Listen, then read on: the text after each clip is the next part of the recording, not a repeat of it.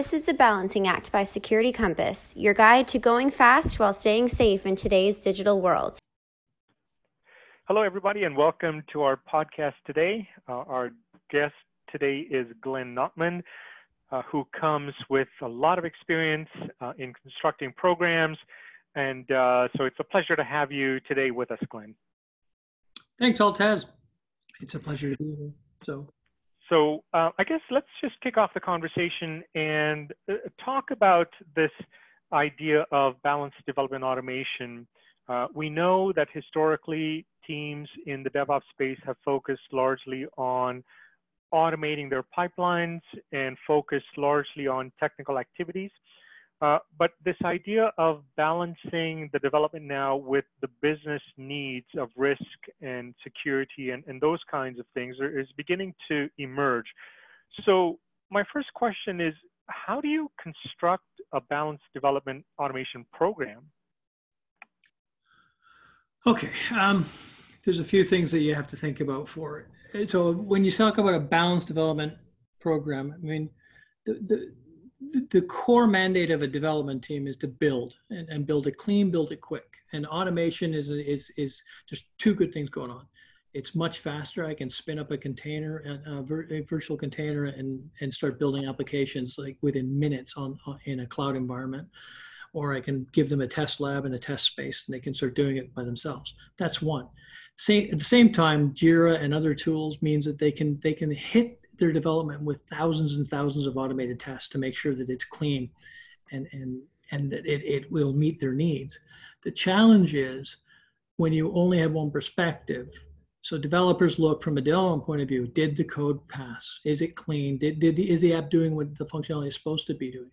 But they need to take a, you know, an operational concern would be, are any risks that we know about um, taken care of? Is the data going to flow smoothly? What happens if the data that we've got in production is is uh, unstructured and, and hits a, a structured field and, and the application starts to fail?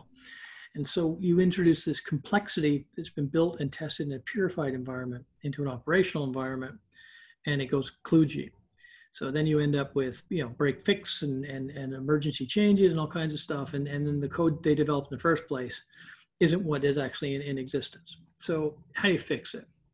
Well, the first thing you got to do is operations has to clearly say, these are the limitations, these are the controls that you need to meet from a production point of view. But security has to then equip this, the, the development team with an awareness of what's required from a security controls point of view. The, um, and then uh, risk and compliance, the same thing. There are certain guardrails that we have to put in place and then teach the developers it's part of your job.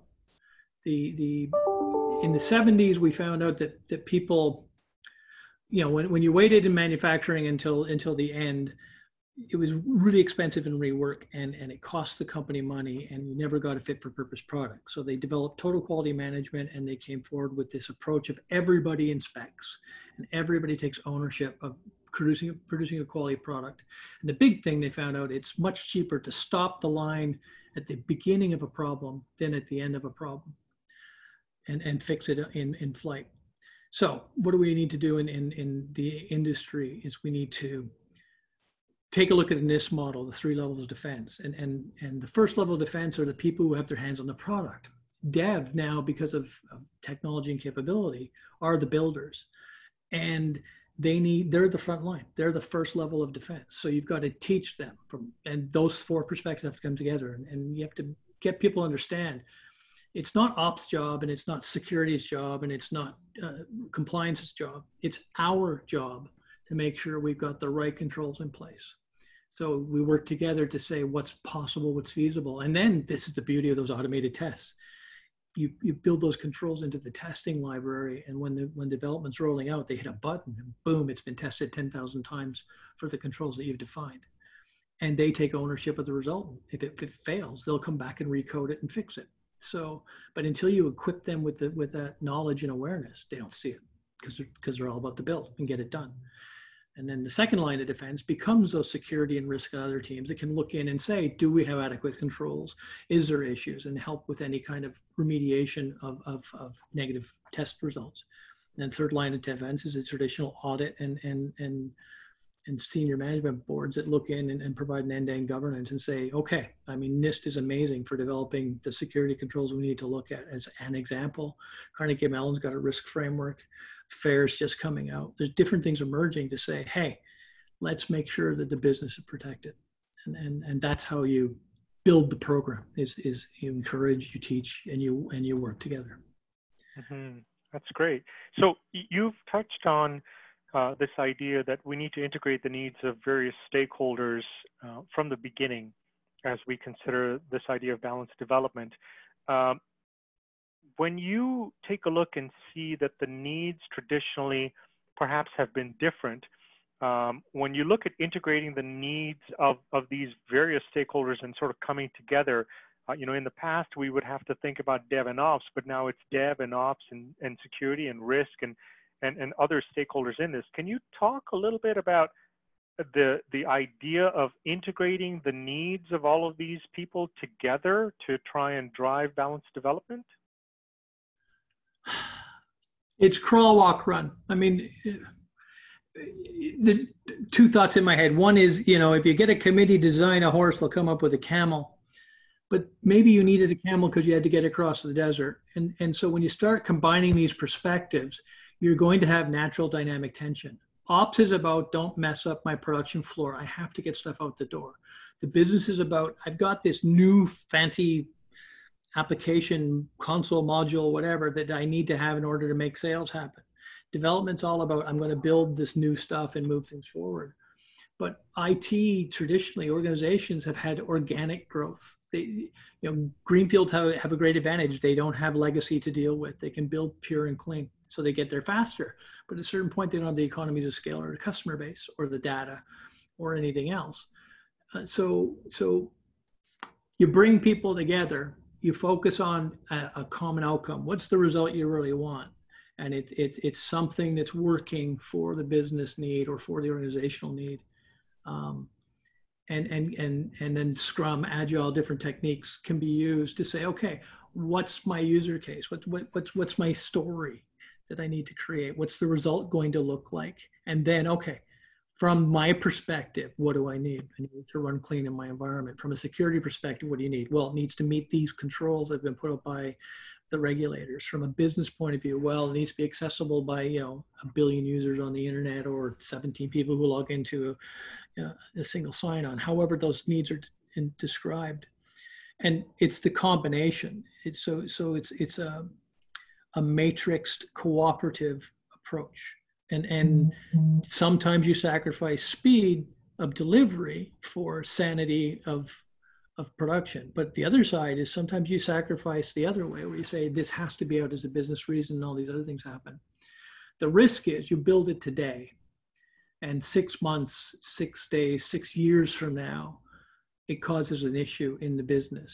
And now it's visible. And now you've got the regulatory body coming down and saying, how could you let this happen? And the newspapers are asking, um, you know, how was this flaw not detected? And it's because everybody's got their own narrow perspective. And until we start combining, I mean, everybody drives on the highway. We have the lines on the highway to keep us, you know, painted so that we've got guidance on, on staying in our lane. But then we've got guardrails on the highway to stop us from having major accidents. And the teams coming together and cooperating, that's lines on the highway. The compliance and the security stuff that we have to have in place, those are guardrails. And, and, and some of them are must-dos, not nice-to-haves. And, and part of that discussion from a security point of view, the DevSecOps, the three focuses. Dev is about, I need to build it, not just fast, but clean. So what's clean? What, what, what's, what's fit for purpose? Operations is about, I need to run production so it doesn't get broken. So I need you to feel fit for purpose. And I don't want to say no and say stop because I'm going to get yelled at by the business and everything else. I want to be able to say, okay, now I know it's clean. What are my tests that I can, you can show me in your automation that says it's, it's clean, we're good. And then security's got to come in and say, it's not my job to be the cop. My job is to help you understand these are the guardrails we must meet. And then if you're stuck, be the coach. So, so, and in all those cases, you're, you're the doer and you're the advisor. And, and, and it's, it's that I, the dynamic tension, because because my driver is, yeah, I can wear any of those hats. Security, I want to be the most secure place in the world. but uh, but um, from a production point of view, uh, you know, I know how to make the system so it can't be can't be hacked. Let no one log in. And, well, that's stupid. That's a bad decision. But but that's a way to make it happen, to be perfectly secure. Then right, um, and then and and and that's the nuance. Is is, is it's all give and take. Uh, the big thing behind security, when you talk DevSecOps and making it happen, is there's compliance and regulatory requirements out there that say these are the must-dos. And, and you know, production is nice to have. Dev wants to build it, but, but especially you've got to stitch that security stuff in. Otherwise, it's going to hit the eleventh hour and you're going to get caught by surprise. I appreciate that. Wonderful. Well, that brings us to the end of the time for the podcast today. Glenn, I just want to say thank you very much for your time. I really appreciate it. I appreciate being here. I'm happy to help and take any questions if people want to talk about it in the future. Sounds good. Stay safe. Bye. Can't get enough of the Balancing Act? Make sure to check out our website at w w w dot security compass dot com and be sure to subscribe to our channel wherever you listen to podcasts for more episodes.